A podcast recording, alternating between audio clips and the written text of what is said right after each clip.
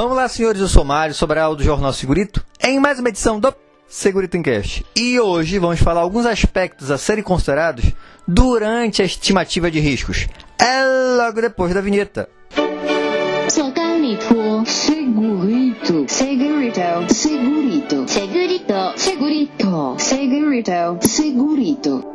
Em Cast. Com a nova NR1 e a presença do GRO e do PGR, tem muita gente preocupada em relação como fazer estimativas dos riscos ocupacionais. E tem muita gente que só está pensando em severidade e probabilidade. Só que alguns parâmetros precisam ser considerados.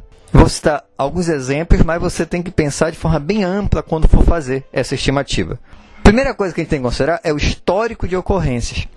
Pense bem. Se você vai estabelecer, por exemplo, a probabilidade de acontecer alguma coisa, depende do histórico da empresa. Então você tem que levantar. Na sua empresa já ocorreu isso anteriormente? O problema é que às vezes a empresa, digamos, é uma empresa relativamente nova ou o processo que você está avaliando é novíssimo. Não tem histórico. Então, se a gente for considerar esse parâmetro, o que vai acontecer? Vai dar tudo baixa probabilidade. Não pode ser apenas o histórico. Eu também posso talvez considerar atividades similares. Ah, não tem na minha empresa, mas em outra empresa tem um processo bem parecido com esse aqui. E lá já aconteceu, eu posso utilizar essa informação para estabelecer a minha estimativa. Eu também posso conversar com especialistas, né? Então, a pessoa que tem mais experiência, coisa e tal, essa pessoa consegue ter uma visualização melhor dessa estimativa. O que mais que eu tenho que considerar? Eu preciso saber a frequência e duração da exposição a um perigo. Então, eu fico exposto a essa situação todo dia? Eu fico exposto a essa situação uma vez na semana, uma vez no mês. E qual a duração que eu fico exposto? Eu fico todo dia, mas por cinco minutos. Eu fico uma vez por semana, mas são oito horas. Então isso tudo tem que ser considerado também. Tem que considerar também os fatores humanos.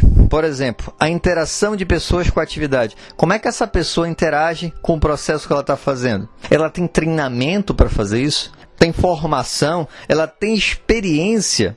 Todos esses parâmetros vão influenciar também a interação deste trabalhador com outros trabalhadores.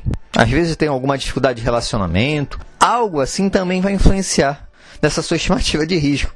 Aspecto relacionado ao estresse desse trabalhador, então ele naquela atividade, e não por causa do trabalho necessariamente, às vezes algo externo que ele está trazendo está influenciando na atividade dele alguma limitação, digamos que ele é uma pessoa de mais idade, o que não necessariamente vai ser uma limitação, mas dependendo do processo será, ele tem alguma deficiência física.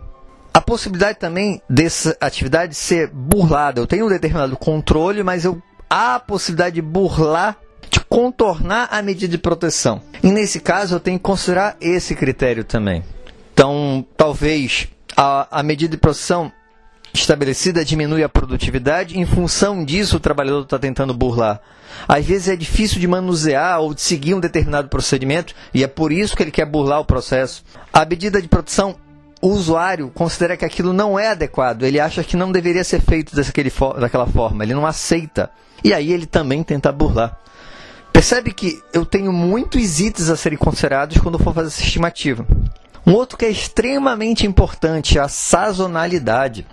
Quando você vai fazer essa avaliação, qual o período do ano que você está fazendo? Porque dependendo da empresa, vai ter períodos do ano de maior produção e de menor produção, e isso vai ter consequência também nessa maior ou menor probabilidade de ocorrer um determinado risco. Eu também tenho que avaliar os controles existentes e lembrar sempre da hierarquia. Primeiro eu vou tentar eliminar o problema. Então, o controle que eu tenho eliminou, então não seria nenhum problema, está resolvido. Não, mas eu não consegui eliminar, mas o controle existente é uma proteção coletiva. É o enclausuramento de uma máquina, é um sistema de exaustão. E nesse caso, eu consegui fazer aquele controle de forma adequada. Mas às vezes não foi possível fazer essa proteção coletiva. Então faria uma medida administrativa ou de organização do trabalho, como por exemplo, treinamento, inspeção, um procedimento, o revezamento entre trabalhadores e, por fim, como você já sabe, eu utilizaria o EPI.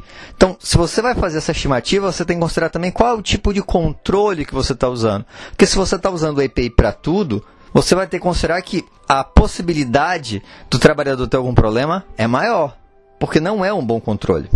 E eu também tenho que considerar o ambiente de trabalho.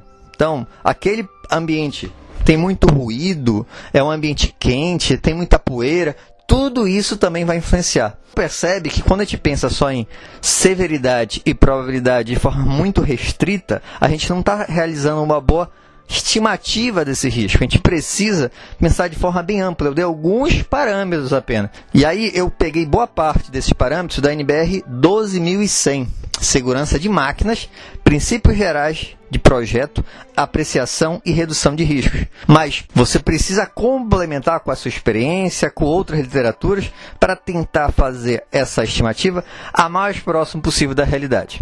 Espero que tenham gostado. Se gostaram, já sabe, né? Curte, compartilha. E tem alguma dúvida ou sugestão de pauta? Basta mandar um e-mail para sobralj.hotmail.com. Um abraço e até o próximo programa.